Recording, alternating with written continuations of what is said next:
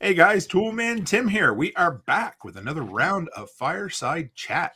Tonight, we're going to talk about firewater and all the other things drink related. So, who do we got tonight? I got Nate up uh, to my left, to my right. I guess depends on which way you're looking at it. How are you, Nate? I'm doing pretty good. How about you? Oh, not bad at I all. got my firewater right here. Just going to ask you, yeah, what are you drinking tonight? Uh, Glenlivet, Founders Reserve. Nice, nice. And who do we got below us? We got Brother Ken. How are you, Brother Ken? Yeah, yeah, doing fantastic, doing awesome. Excellent. Now it's a drinking episode. I know you're not a big drinker, but what are you drinking tonight? I got my four roses here tonight. Keep oh, simple. he's a bourbon. Oh, do we have three three bourbon? No, your yours is No, Scotch, isn't it? And Nate? mine scotch. Yeah, but that's close enough. They're all in the whiskey. we'll forgive family. you. And uh, I have what is it? Bottled and Bond Kentucky bourbon right there. So I, it's pretty smooth. I enjoy it. Get a little bit of simple syrup mixed in with this one. So, so how's everybody's week been? Nate, what do you? I know you've launched something pretty exciting, but Oh, how God. you been, Nate? I, I have been working my butt off. We finally got the rabbits in the shed. So those guys are all set and done. Uh, Nice. Water systems in there, electric's done. They're in there. Saturday, there's talk of making a road trip. So we'll see about that. I think the girls might be listening upstairs, so I'm not going to say it. Fair enough. Um, and then uh, last Friday, I did a YouTube live stream. Uh, it's the first one I ever did. So, uh, based a little bit of ham radio, sat here, played on the radio, was able to pipe the audio in from the icon that I have here into the stream so you could hear what I could hear. And then I checked into a local net and kind of explained some stuff that was going on. So, had a few people show up, but it was enough. It was fun. Went for about an hour. Do you have any tech gremlins, or did it work out for you? No, it actually worked out pretty good. Um, I did a test stream. That's when I worked all the tech gremlins out. So that was a couple days ahead. And then uh, got everything set up, you know, made sure everything was working and then hit live and it seemed to work. So, Remember what they said in Ghostbusters? Just make sure you never cross the streams. Mhm. Yeah, so Yeah. just be careful there because that could be deadly. yeah, exactly. Nate, are you using OBS for your YouTube streaming? Yeah, I know you had mentioned that earlier. Okay, nice. Yeah, I'm, I'm using OBS. I I want to like StreamYard, but I'd rather learn how to use it and you know play with some of the stuff in there because I hear a lot of people say you could do a little bit more stuff with uh, OBS over StreamYard. Oh, yeah, hundred percent. Yeah, you. If you have the bandwidth, you can still stream to multiple places too. But like for me, I don't have the bandwidth, so StreamYard where Right. it is.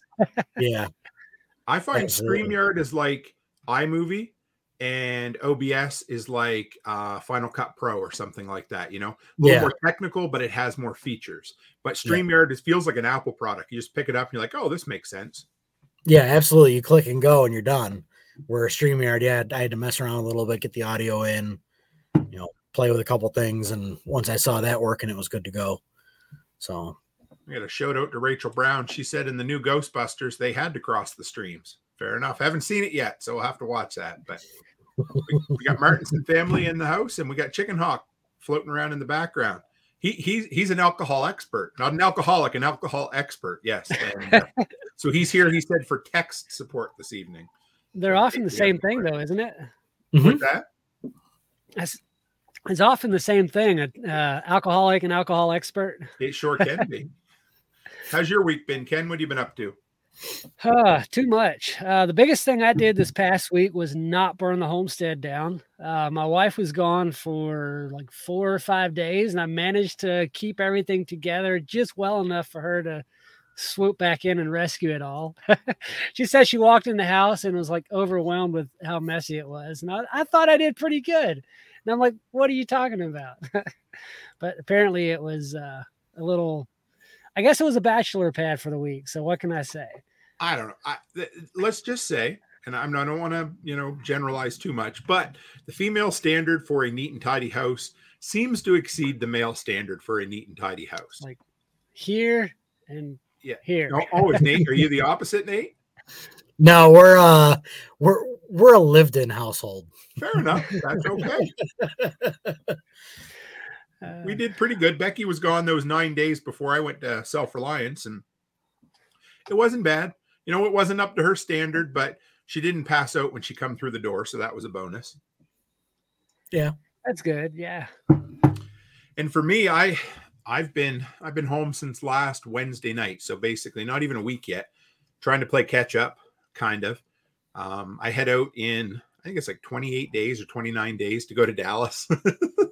so that's going to be yeah, get get everything done, get my snow contracts finalized, get the last few outdoor projects done before you know Santa comes by and turns everything white here. And yeah, just keep my head above water. It's been good though. Like I'm not not stressed or overwhelmed. Just things need to get done, and they'll get done, and on to the next thing. Cool.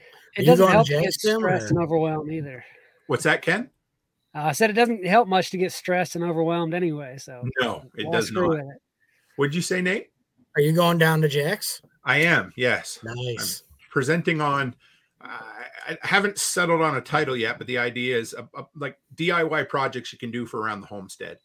So I don't nice. want to spoil it too much, but I think I'm going to share some of the different like hack together projects I've done over the years. So it'll be awesome. be interesting. There you go. That'll be fun. Yeah, I'm looking forward to it. And then no travel until the end of April for LFTN spring next year. So at least plan. You're going to go through withdrawal of going that long between trips. well, Becky's been sending me uh, Zillow links for uh, uh, parcels of land in Tennessee. So it, it it's a done deal. We're we're buying land down there. It's just a matter of when we awesome. find the right oh, parcel cool. for the right price. Yes. So Look around Salina. You won't be far from us. I will. I'll anywhere. You know what I mean? As long as we yeah. got good people, we're good. So yeah, there you go. So tonight, guys, we're going to talk about all things alcohol, which is kind of interesting. Um, let's see. So where did my do you guys have much experience with home brewing? Let's start with that. Where where are you guys? Where are you at on the scale there, Nate? Um, I failed one batch from the Mr. Brew setup, and that's really about it. that's okay. How about you, Ken? On a scale of one to ten, I'm at about a point five. Point. Okay, that's fine. I, doing better than me. I'm I'm probably a five. Um, so years ago, I lived on a second floor apartment uh, above an old lady and below three guys that like to play Dungeons and Dragons all the time.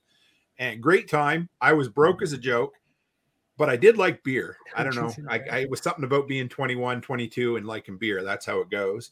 And so I decided I needed to learn how to make homemade beer because, you know, alcohol and money, they soon part, right? So I was like, well, I need to learn how to make beer as cheap as humanly possible. So I would salvage empty cases of beer, you know, empty beer bottles whenever we I'd go to a party. I was working at Dairy Queen, so we had a party and I'd bring my empties home with me, and I would go and buy the cheapest can of pre-mixed wort. Basically, they call it. You know, it's so it's like a can of beer syrup, basically. Mm-hmm. Yep. and I wasn't very good at sanitizing, which if anybody wants to know, uh, is uh, is very paramount when making any homemade alcohols. So the very first batch I made, we were in a hurry to drink it. We put it in the fridge and maybe let it age a week. So for those of you out there, number one, bad sanitation. Number two, we drank it green. All I could say is it tasted like a mix between apple cider and vinegar, like apple cider vinegar, actually. Not very, mm. not very beerish. But we hmm. drank it. We took it out and we took it to my buddy's place and we drank it like crazy. And I way, way back then, that was the genesis for me. That was the first time I considered making content. I was going to start a blog called The Apartment Brewer because I had this long, it was like a 10 foot long closet, three feet wide, and I had my mason jars with my pickles and stuff, and my carboy would always be in there brewing. And that's where I started. I picked up, we'll talk about the books in a little bit, but uh, The Com- Complete Joy of Home Brewing by Charlie Papazian or something like that. It's it's kind of the Bible of home brewing. So if you've never, if, if you want to get a book, start there. So what happened to you, Nate? You said yours uh, failed miserably. I love hearing about failures because you learn from them. I don't. I I have a feeling sanitation was a part of it because it did taste a little bit funny. It was close to beer, but had no carbonation in it whatsoever. Nice. This was like, I think I let it sit for like three weeks, maybe. So did you? Is that so? The Mister Beer was that that thing you used to be able to buy in like a like at a Yeah. like a Walmart or something. And was it like a mini keg? Yep. Yeah, it was a little mini keg that sat on its side. Yep. And they gave you just enough of the plastic bottles to, and then when you went to go fill it, you poured the sugar in the bottles, and Yep. then you, You primed the bottle or whatever. yep, then you filled it up and you dropped the cap on. It just it never carbonated for me. That Hmm. so weird. Did it taste like alcohol though? Was there alcohol in it? It was close. I would say it was close to tasting right because it was like a summer, like a light pilsner that I did Hmm. because I wanted to try something you know relatively easy. Yeah. but it tasted kind of like it. May- Might have had a little bit of vinegar to it, but yeah, it did not carbonate up at all. And I'm like, that's it. I'm done. Walking away. Sounds like you killed your yeast too soon somehow. That's what I don't know if it be. yeah, just because normally beer yeast will go, you know, your typical yeast, five or six percent alcohol for sure. And if you normally it'll, I don't know, that's weird. Yeah, I don't know, Eh, but it happens. I mean, I I had a batch that I made a few Christmases ago that we put under the sink in the kitchen, just left it there, completely forgot about it, and it went moldy. So that that can happen too. Yeah, it, it very well could have been temperatures in the apartment could have had something to do with it. So, or no, it was that was the HOA that we lived in when I first did that.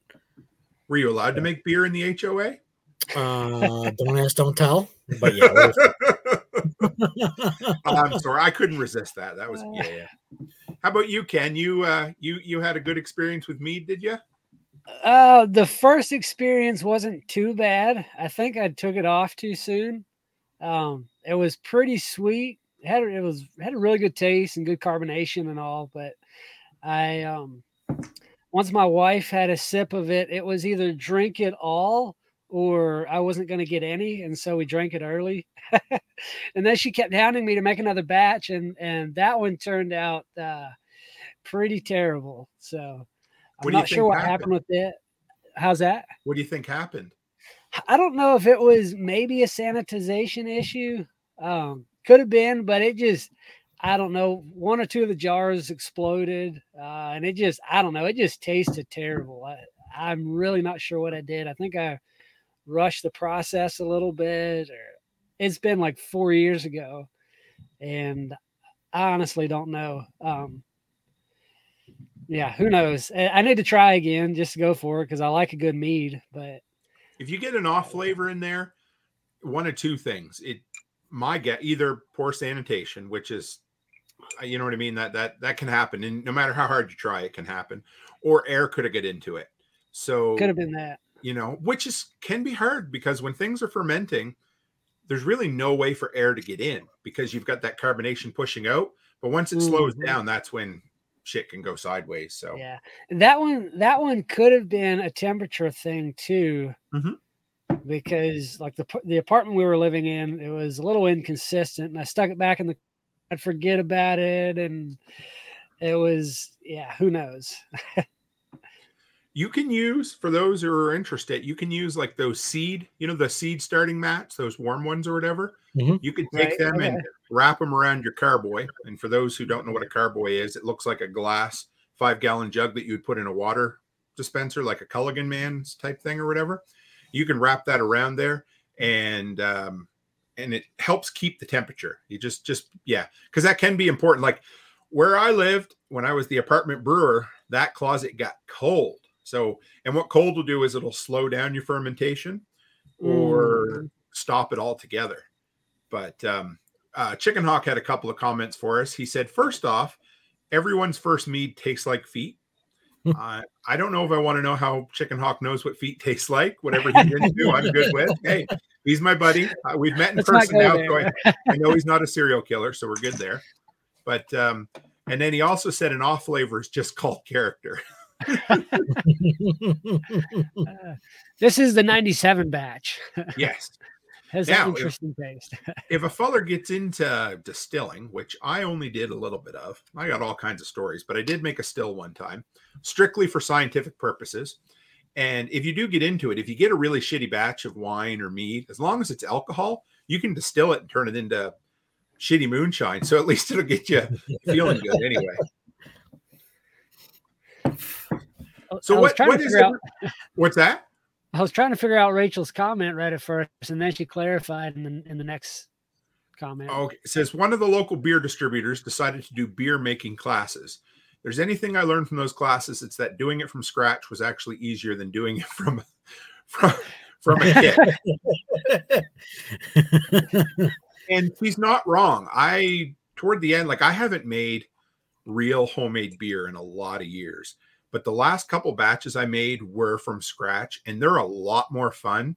And in some ways, they're a little more forgiving because it's just like a recipe at that point. You know, you go to your beer store and you buy the hops you want, you buy the grains you want to use, you brought you buy the the malt, which will be your sugar, and you boil it. You know, you, I, if I remember, you put the grains in a like a, a tea bag, you know, and let it soak and whatever. But it, it was fun. I enjoyed it. So, what does everybody like to drink? What, what's your uh, or well, let's. What, what have you tried of other people's homemade stuff over the years that you really enjoyed? So I've I've had a lot of my uh brother-in-law's beer that he's done. He's done I would say probably 50 to 75 batches over the years that I've known him. Uh, he's really good at it.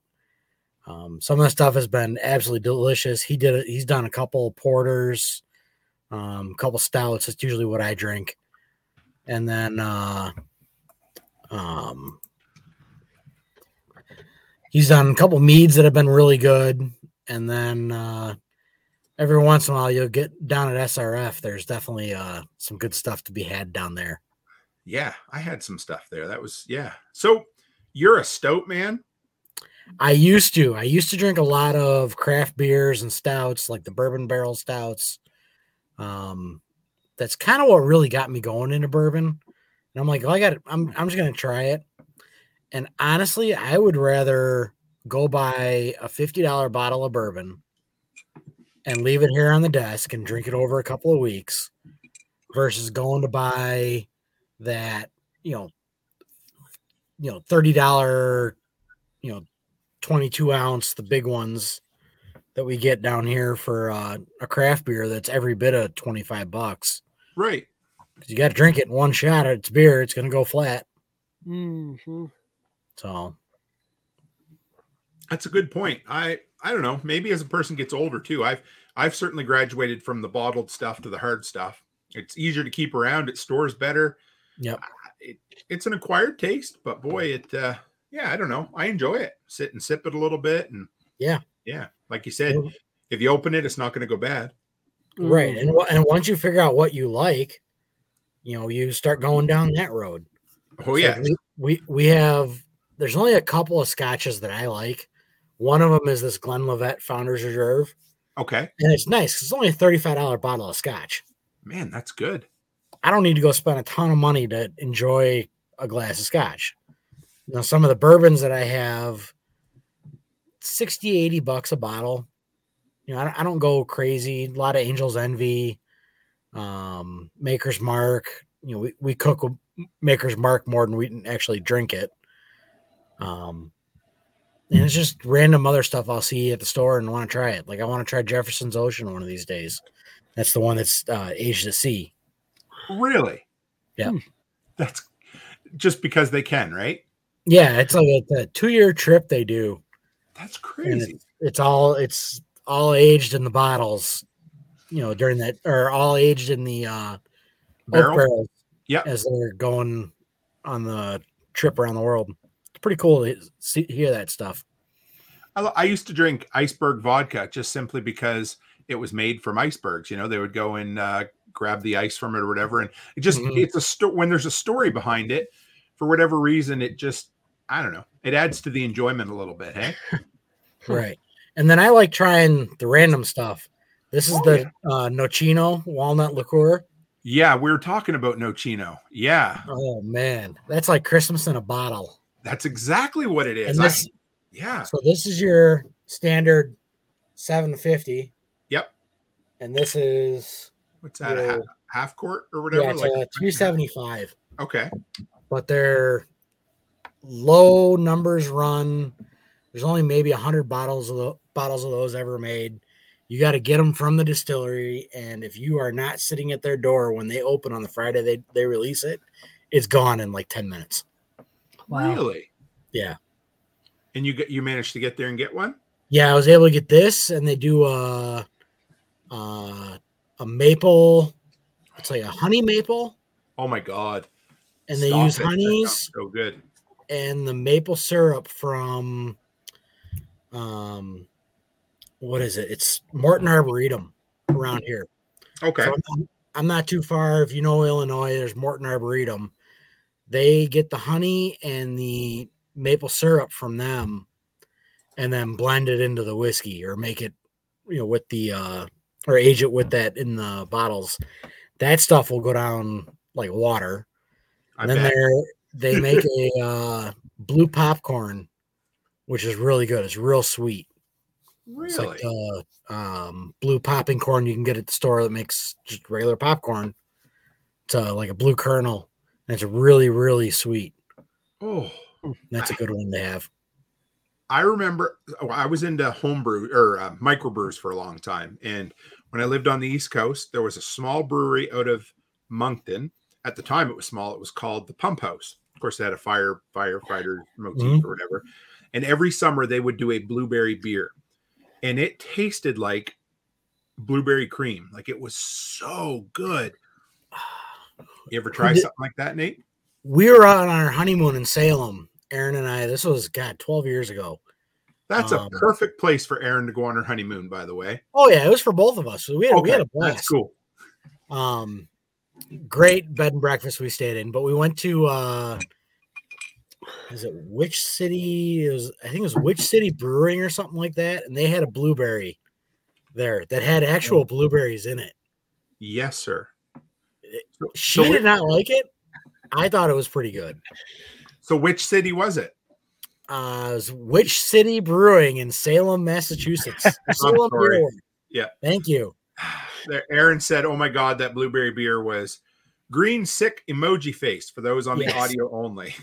but she doesn't like beer so no, I get it. Oh. That's fair. Yeah, Salem Beer Works. That's what it is.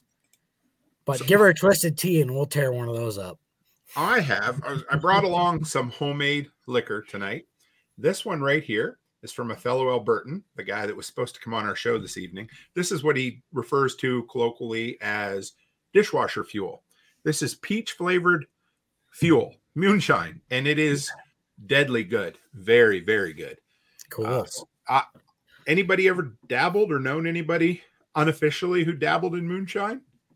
Unofficially, I might know a few people. Um, there's a really good apple pie that is sitting upstairs. Oh yeah. We have yet to crack into that. And then this other place that we went to, we had this really, really good lemonade moonshine. That's one I haven't tried yet. Have you can? I like a looks good lemonade moonshine. Apple pie, not so much. Something about the cinnamon. Anything cinnamon, I'm oh. like, Oh. no thanks. But the, Yeah. the lemonade moonshine is spot on. I got to try that. See, I came Yeah. back. I had our neighbor at prepper camp had. Uh, he said, "Tim, you're Canadian. I bet you've never tried this." And I'm like, "No, what is it?" Of course, I'm always game. And it was apple pie moonshine. And I took a swig and then another big swig. It was good, like really good, and it was potent. Like I think he said it was close to seventy percent alcohol, but it you man, it was Oh, yeah. tasty. So It was it was big on the East Coast uh, growing up. Uh, the French down the French shore, the Acadians. There was always a lot of moonshine kicking around there. Mhm. And um, and uh, what? Uh, did you guys ever know any bootleggers? You know what I mean by bootleggers, So- or maybe it Mhm. wasn't so much of an issue where you live, but people who would sell illegal liquor, like when the liquor stores were closed and stuff. Mhm. There's we always had- a place to get it. Yeah, Yeah, yeah, there's- There- there- there's always that the guy would you know leave the 20 on the stump, come back in an hour. yeah. Or at least you know a guy who knows a guy who maybe knows a guy. Exactly. So where I grew up, it was a fishing area, and there was a guy down there because okay, back up a little bit. Up until 10 years ago, maybe 15 years ago, there was no Sunday shopping in my province. Nothing was open on Sundays. Very Wow. old fashioned. So of course that meant no liquor store on Sundays. So that was big. T- so the liquor store would close at five o'clock on Saturday and wouldn't reopen till Monday morning at 10. So that was prime real estate time for the local bootleggers. And so there, there were two. There was one guy in Bear River, and he, we went there with, I went with my friend's dad all the time. And this dude would get busted by the cops all the time and never get caught. They would show up, search his place, and there'd never be a thing. And then there was a guy down Digby Neck. He had a little, a little dinghy, you know, just a little uh, rowboat. And if there was a for sale sign on the dinghy, it meant you could go in and buy liquor from him. But if the for sale sign was gone, he was out. That's what all the locals knew. He's long past now, but it was it was pretty cool. I always enjoyed that. Yeah, kind of like the birdhouse and the uh the Going home. uh, going home series. Yeah, Yes. That makes sense. if you don't know, you don't know. You know, the worst Yeah. thing you're going to show up and try to buy a boat that isn't actually for sale. yeah, exactly. Any of you guys ever try? Oh shoot, what do they call it? When uh, freeze distilling? Uh Applejack, I, that's something I want to get into. I've never I- done it. It okay. Years ago, I bought this. They call it turbo yeast, and you basically make white lightning. For those who don't know what white lightning is, it's basically sugar, Sure, water, and Yeah. yeah, it, that's all it is, right? And you Yeah. typically where I grew up, you just use table sugar, which is awful. But anyway, that's another story for another day. We used um, white granulated sugar, and it would it would the yeast would die at about 18 to 20 percent, so it would go really high. And then the idea was that you put that 18 to 20 percent of alcohol in the freezer, and the part that didn't freeze, you would put that in a container and you would discard the sugar. It's like a poor man's distillation. Mhm. And if you did it enough, you could get it quite high. And Chicken Hawk says that sounds like something straight out of the Trailer Park Boys because it probably is. Because Park Boys was filmed two hours from my doorstep, dickhead. So anyway. but yeah, so that's yeah. And I tried it once and it was okay, but it um it had a nasty flavor. that's all I could say because it needed to be filtered. But yeah. what Yeah, was that Applejack you said, Nate? Yeah, Applejack is you take apple cider and kind of do the same thing. Get it to ferment, get the alcohol going, then you leave it in like a 55 gallon drum. And every couple times a day, you may or may not need to go scoop the ice off the top. Oh, that sounds! I gotta try that. That so this Hmm. bottle here, see if we can show you with a nice little flip top. That is some of Jack's dead simple apple cider. And Mhm. all that is is the cheapest apple juice I could get in the store, whatever the yeast was that I ordered, and I think you add a little sugar to it. That's about four years old. I've got three bottles left to haven't opened. and that's what he that's what a lot of people talk about doing that Applejack with. So Just the no, dirt leave cheap. it at that. Yep. I I mean, we just get the get regular apple cider and let it sit out for a few days, and I mean, it's nice and fermented. That that's when I like it the best. It's straight apple cider, like fresh. I'm like, eh, too sweet, but let that baby ferment a few days, and I can put it away. and you can't you can't keep apple cider from fermenting on a bet. Like it wants to turn to Mhm. alcohol. Yeah. It was Yeah. very common back home. You'd go because I'd always buy the unfiltered. I love the stuff with the big, you know, not chunks, but just That's what we have. We had four gallons of it. yeah. We would take because it would come in like a gallon milk jug, and the old timers would just take it and throw it up in the floorboards in the basement where it would get the warmest, you know, where the, the heat ducts were for your furnace or whatever. They would just leave it there for a week or two weeks and let her do her business. Crack the lid every so often so it wouldn't explode. And, you know, it, I, I guess it was better than uh, jailhouse wine anyway. Mhm. Erin said she had fermented apple cider in the fridge by accident. Pretty much had a mother in there. oh, and Thecia is here. Hey, Thecia, how are you? So, has any have any of you guys ever tried distilling at all? Making any hard, real hard stuff? Nope. I haven't. I've wanted to, but after after the meat experience for about four years ago, I put everything away and haven't pulled it out since. We live in a camper too, so I mean there is the space issue. It gets yeah, it can get tough. any of that stuff, and Yeah. I don't know. Yep. It's like me. I, I I get into home home brewing, whatever, distilling, and then I get out of it for five years. So then I got this stuff that's just collecting dust, right? And I built a little pot still. I got the I don't even well, it was a, a buddy of mine. He was the type of guy that knew how to do everything, or at least he claimed he did, you know. and had if you listen to him based on his work experience, he must have been 105 years old because he had 75 jobs that were each 10 years long. but he did, he knew his shit. So he told me, he said, go get yourself a, I think it was like a like a three gallon stock pot, you know, a stainless steel one, mm-hmm. and go get yourself some flexible copper tubing that, you know, like you'd use for plumbing in a furnace or something.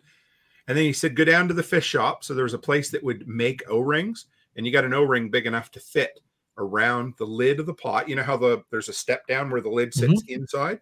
So I got an O ring, and then I went and got a bunch of those heavy duty paper clips. You know those black ones that you yep. push down, and mm. sealed it. Drilled a hole, made a a bunch of turns in there, and then heated it up and let it pass through. And man, the moonshine that came out of that, or sorry, the um the transportation fuel, fuel that came out of that was uh, spilled in your mouth. was excellent. I mean, it, it, it, if you lit it on fire as a test, it worked beautifully. A nice blue flame. So it, it was cool. I I'd like to do it again. Yeah, it'd be kind of fun. Yeah, you can actually order stills now. I mean, make them for you know fuel, brewing fuel, and all. You can, mm-hmm. you can order a whole setup. I think I, I should look into it. I think it might even be legal in Canada. I don't. Maybe it isn't, but at least owning the still is now for water. You know, if you want distilled water or you know, um, it's it's probably legal up there to use a still, Tim. You just can't cool the vapor coming off the right. That that makes sense. Yes. What was that? It, I think I was talking to Chris the other day. Apparently, in Canada, it's legal to grow tobacco, but it's not legal to dry the leaves. Go figure, right? Like I can't make this shit up. I I just I'm done. Oh my god, I'm done. Uh, so here's legal to grow it and not dry it. Wow. Here is one that should have been bottled a little while ago. That is homemade peach wine. That's about three years old now. That needs to go in nice. bottles, but I haven't done it.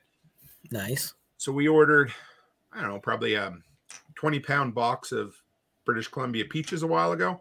I made mm-hmm. peach jelly and then I saved enough to make some peach wine. So that's going to go in some bottles whenever I finally get around to it. But awesome. these, um, I don't know, they're like a two gallon or no, what does that say? Four liter. I guess they're a gallon pickle jar from Costco. If you can get yeah. the the pickle scent or the pickle taste out of it, they make a really good fermenting jar because you just kind of yeah, leave the lid. Erin does that with uh, kombucha. Um, oh, she yeah. bought a she went to Walmart and bought like their gallon or gallon and a half uh, jar. I mean, the thing's freaking huge. Yeah. We dumped all the pickles out, and it was like a three dollar jar or three dollar thing of pickles, and she ends up with this like gallon and a half pickle jar. Yep. And that's what she did her kombucha in a couple of times. So uh, Erin says kombucha is terrible. I can't make it taste good. I've never tried it, but it I don't know. It looks horrible to me. I'm I don't know why. It just doesn't doesn't do it for me.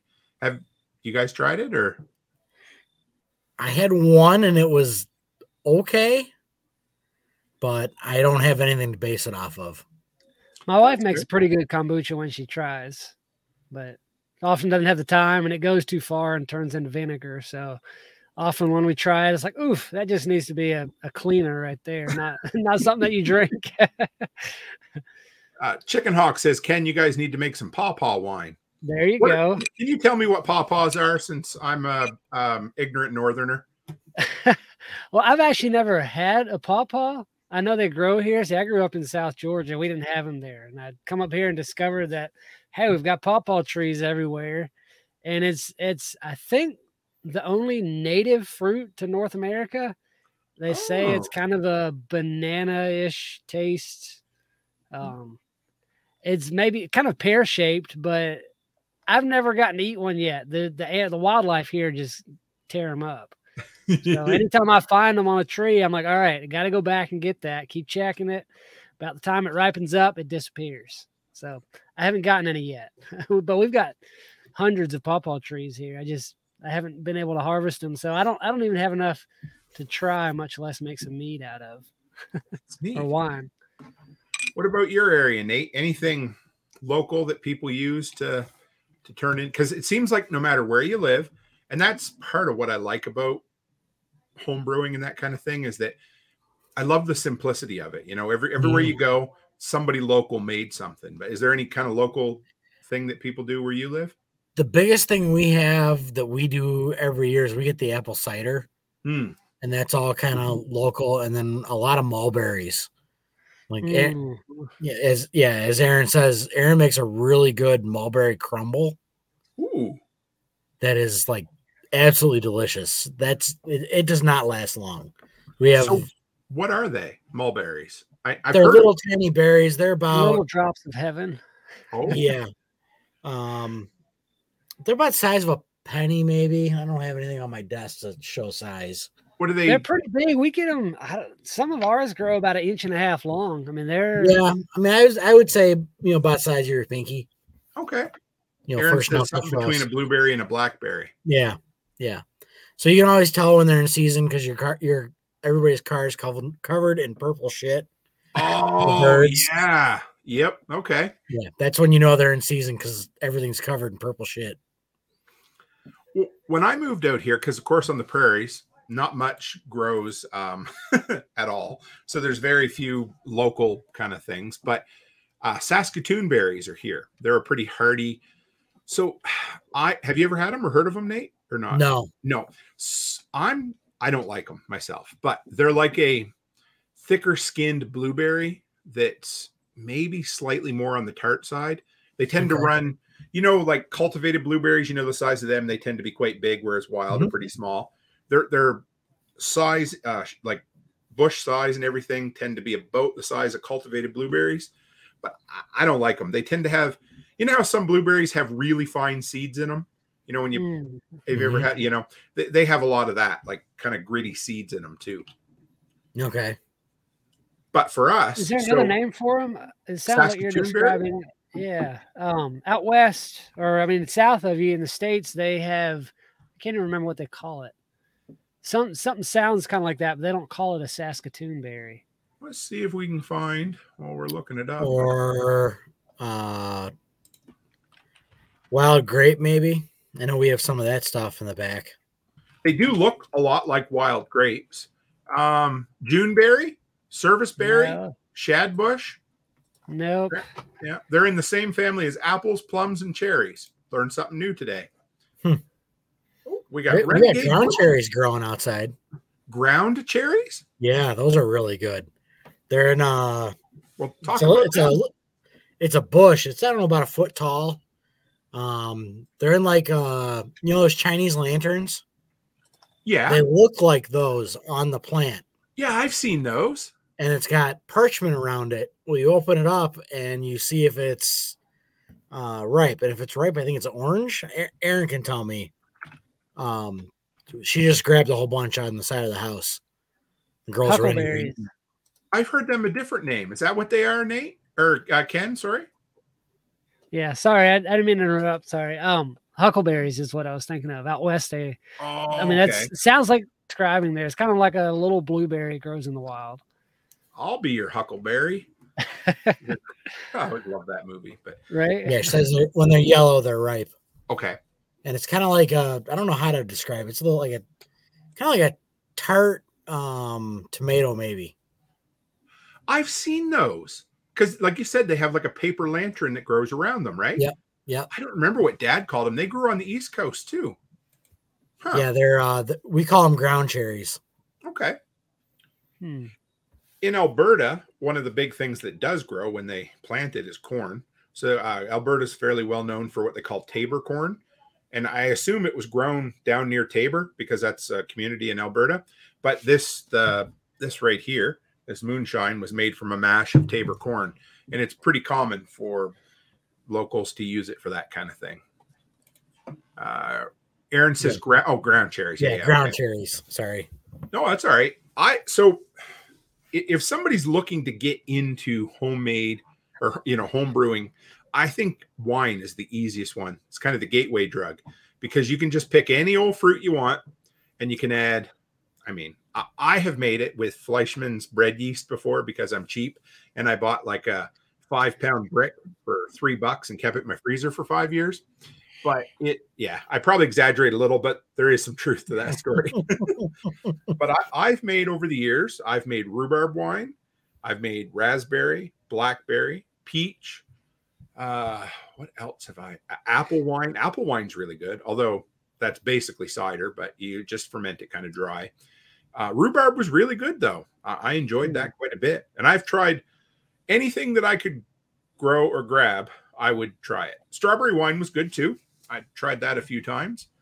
I could see that pretty good. Oh, it was, yeah. And Erin says that she'd love to do wine. It's not hard, you know. It just mash up your berries, get your get your juice, you know. So you've got figure out how much water, how much um, berries you need, and how much sugar. There's calculators all over the internet, and then all you got to do is pitch your yeast. So take your yeast, dump it in on top your pot, mix it up, and then kind of partially cover it for the next I don't know, however long you want, month, three months. And when it's done bubbling, put it in bottles. And uh, Thecia says mead was easiest for me, but hope to make some wine um, wine next year. You don't get a harvest off our vineyard some years. I can see that. And I guess cider is. Rachel says uh, um, she's done a lot of hard cider, and it cider's pretty easy. Like you said, you just take it, throw it up in a in, in your floor joist, and leave it there for a little bit but yeah, so um, I had this question too. What do you guys think about liquor making as a post-apocalyptic skill? I think it's pretty important because everybody's want to going to want to get fucked up at some point. That's the truth. And then you also have the medicinal use for it. I mean, straight up, it's yes, medicinal. No, I'm just kidding. But yeah, you're right. yeah, because it can yeah, be. As, drink enough will cure anything, though, right? Right. But but sanitation wise, you make you know 95 percent moonshine, mm-hmm. that's gonna clean a lot of shit. You want to believe? Actually, they say 95% alcohol is um, too effective. So what happens is it evaporates quickly.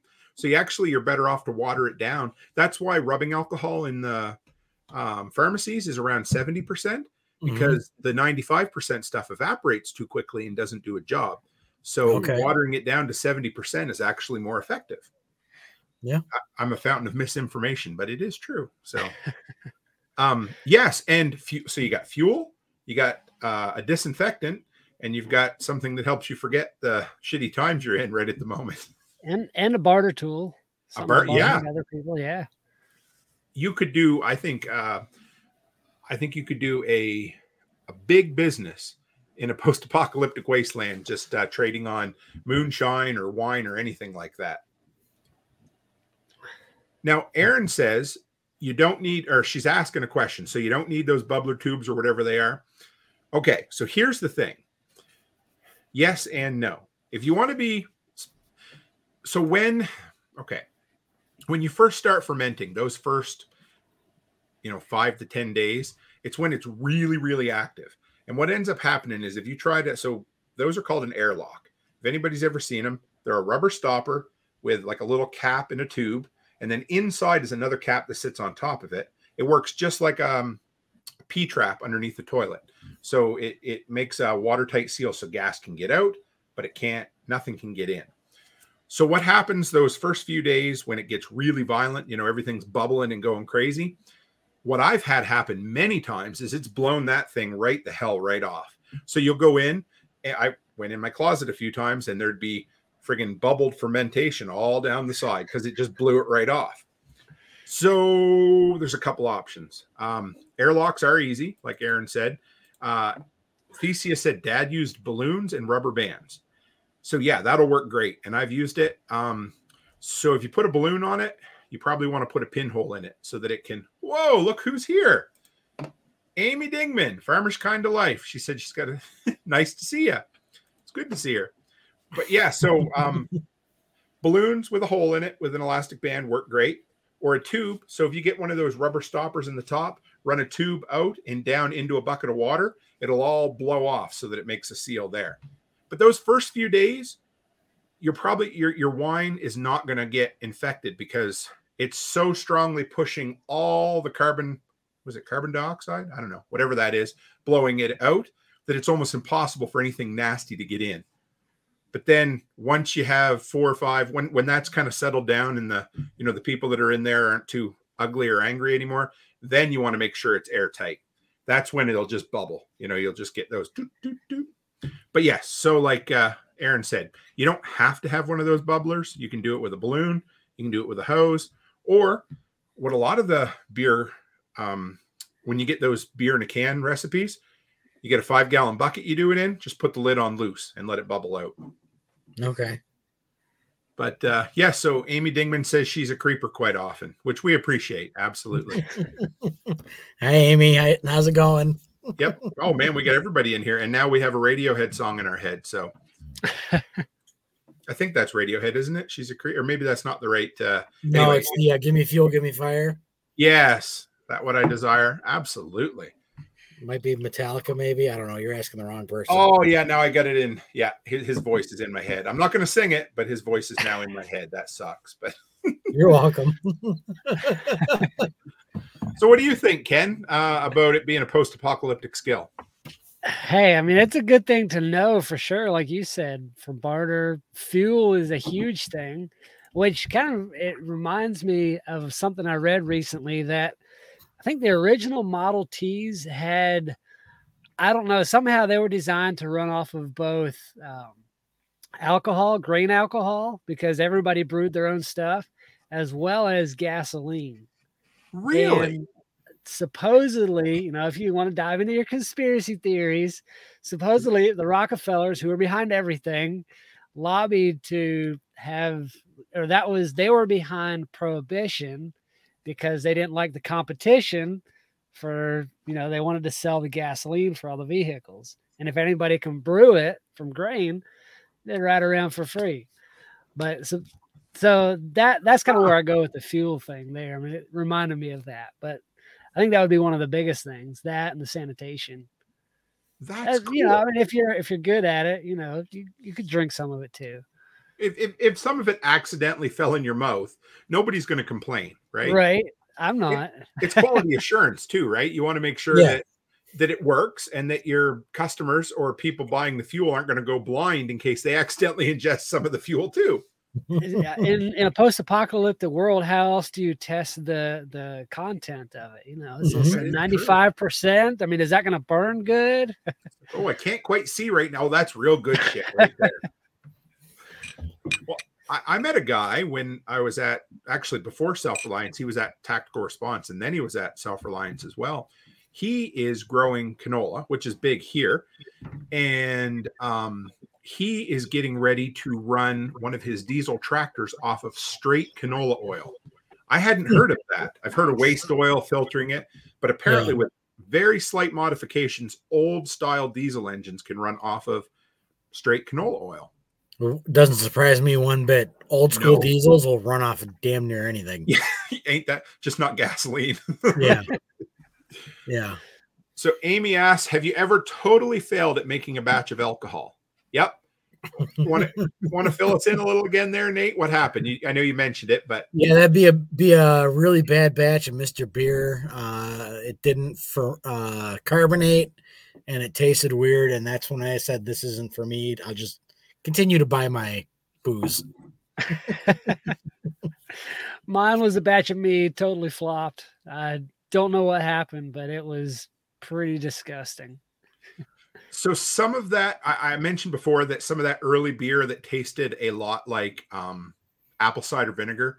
So we did drink it, and there's a story that goes behind this. I might as well share it since we have a few minutes. Uh, my buddy Anthony and I, we were both fairly poor at the time, and we I he we went to his Christmas party. Uh, it was like this woodworking factory, and it was this big one that they had at a bar. And so we were too broke to be able to drink at the bar. So we brought my homebrew with me and we left it out in his car. And so we would go out for a smoke and we would down a beer or two, and then we'd come back in. And then we'd repeat this process until we were drunk enough that we would bring the beer back in with us. And that was fine, except that so I had one of them stupid bottlers. So if you've ever seen them, like a pull down style, and they're made for bottles that take the um the ones that you need to use a bottle opener to take off, right? Not a Mhm. twist top. I was putting them on a twist top. So they were getting jammed on there. So I was feeling pretty good. So I was taking them up to the bar, and it was a young guy working, and I said, "Hey, can you open these for me?" So he was until he attempted to do one, and the whole neck of the bottle broke right off in his hand because it must have been a, a weak bottle or whatever. And the bouncer, who looked like Hulk Hogan, come over to me and he said, "Where'd you get that beer?" And I said, "What? It's a Corona. You guys have it at the bar." And he goes up. He's like, "We don't sell Corona here." he didn't kick me out, but he did confiscate the last of my homebrew. So, yeah, that was my best homebrew story ever. But it, it was fun. there you go. But I had some wines that went um, moldy that just didn't uh, didn't turn out like they should. Um, I had a beer, like I said, that I forgot under the kitchen sink for way too long, and it it got moldy. I had a couple that got like floaty chunks in them. Don't don't drink anything that has floaty chunks. It's probably not healthy for you. Yeah, probably not. I don't think. I don't know. I mean, I've probably drank things that uh, had floaty chunks in them before, but we we used to go. So when I worked at Dairy Queen, we used to go out to the bar for cheap drinks night, and we were there right till closing one night. And the next day, I go in and I ask my boss. I said, or he asked me. He said, "Did you notice anything funny about your last drink?" And I'm like, um, "No." He went around and he he took everybody's glass that had like that much left in it, dumped them all in a glass, and apparently I drank the whole thing without thinking about it. Oh So, man, Yeah. too smashed to even notice. yeah, tasted good to me. But Renegade Butcher says uh, the alcohol balances out the floaty chunk. Yeah, floaty chunks are they're not a they're yeah they're not a bonus. Let's put it that way. no. Oh, wait, there was another book I wanted to mention, guys. So if you if people are into doing home brewing or looking at doing home brewing, first one I mentioned was the Complete Joy of Home Brewing. That one's into like its fourth edition. It's the Bible. It's the one that'll teach you how to do everything. Have any of you guys ever read the Foxfire book series? Do you guys know? No. Okay, mm-hmm. Read through them a little bit. they're really cool. They are a. Sorry, I got to bring this up before I go any further. Renegade Butcher said, and that's how Tim got roofied. Yeah, I knew that's what he was going to say, but anyway, yeah. So, Foxfire, they are a collection of stories from like life in the Appalachian Mountains in the 30s and the 40s, kind of that old time wisdom. And they collected them into volumes. They may have been magazines at first, I'm not sure, but they collected them into to volumes. And years ago, when I worked at the library, I got a hold of the Foxfire Book of Winemaking. And it was so cool because it was the old fashioned take. You know, they talked about using bread yeast to put together to make wines. And it was just the simplest, easiest kind of way of doing it. Hmm. So if you guys can find that book, I think I seen it on Amazon, but it was like a hundred bucks. And um, yeah, so I it, to me that was my favorite because I love.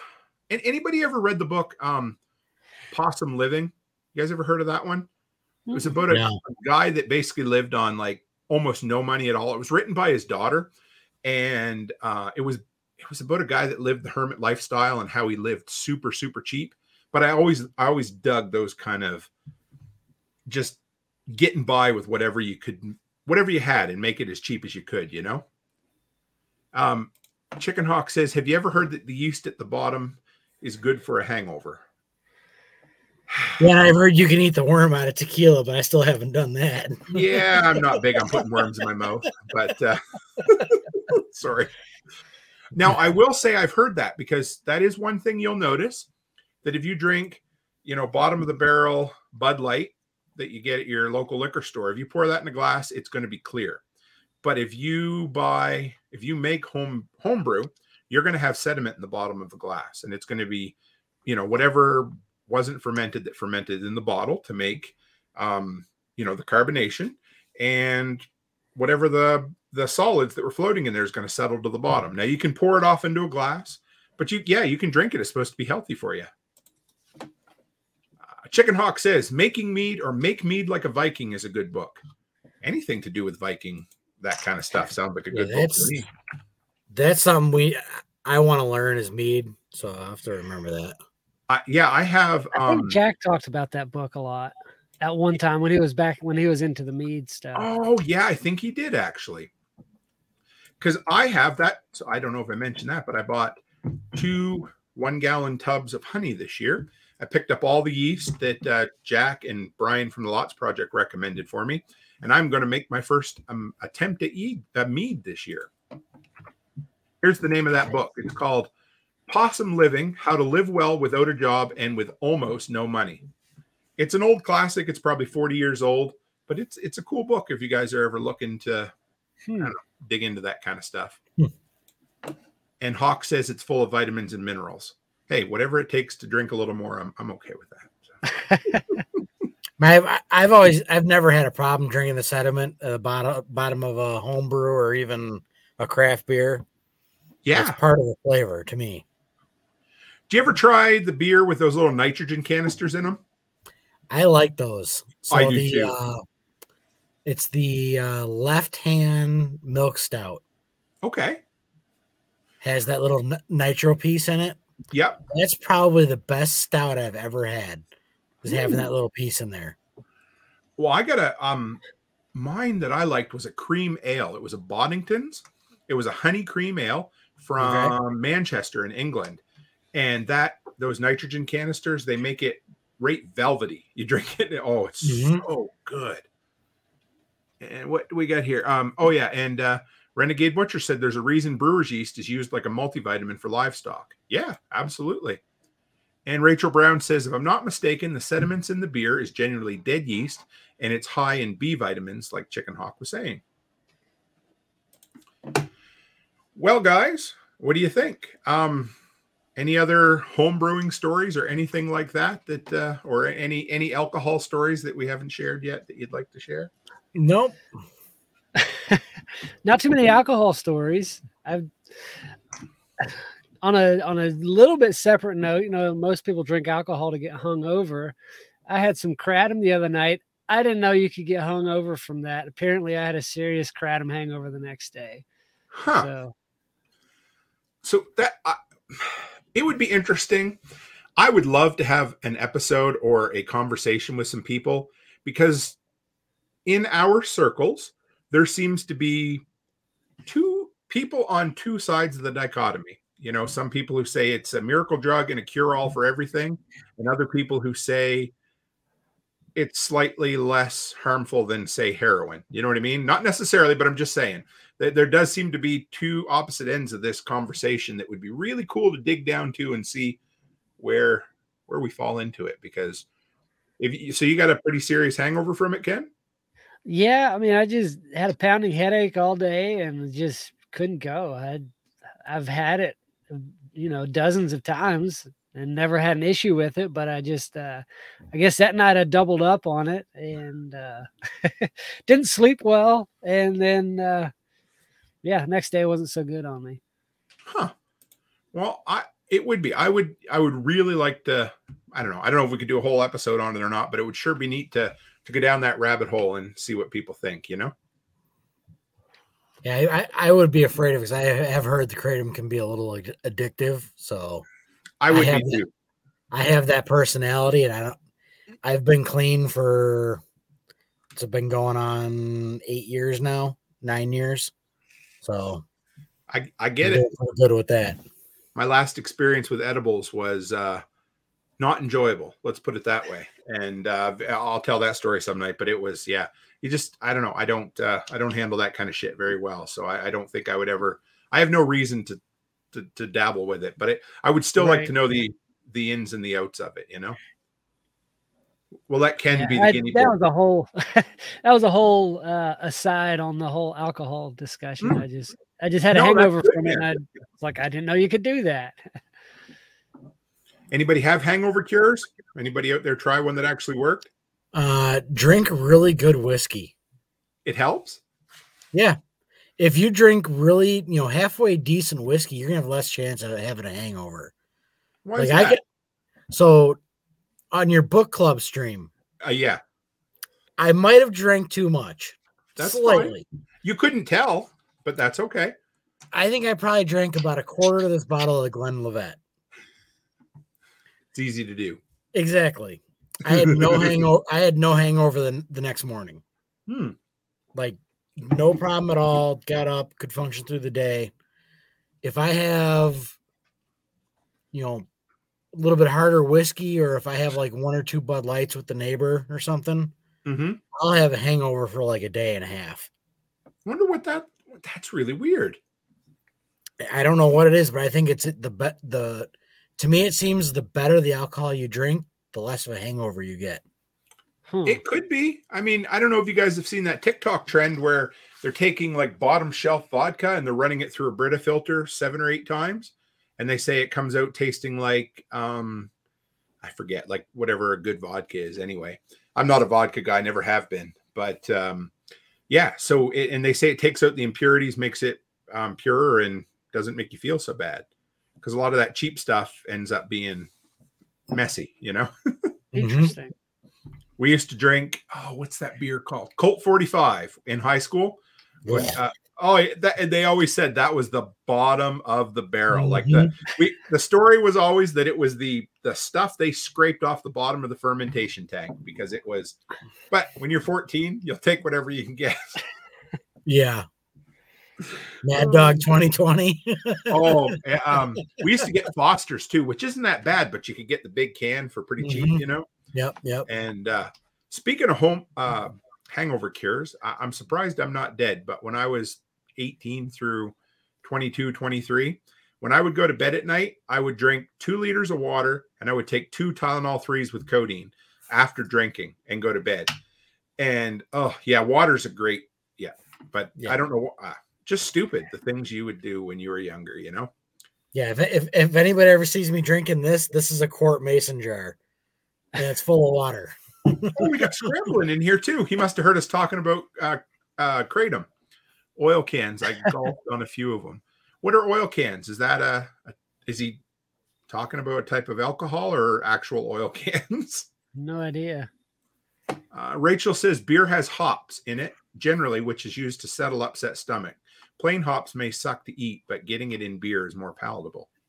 I like a good hoppy beer. I do too. Uh, absolutely. IPA is really good when you when you're eating Indian food. Other than that, I won't touch it. Ugh, I don't like. I, I cannot stand. Um, what is the seasoning they put in Indian food? The yellow stuff. Curry. Curry? Oh, Curry. I- I can't even stand the smell of it. Oh my god.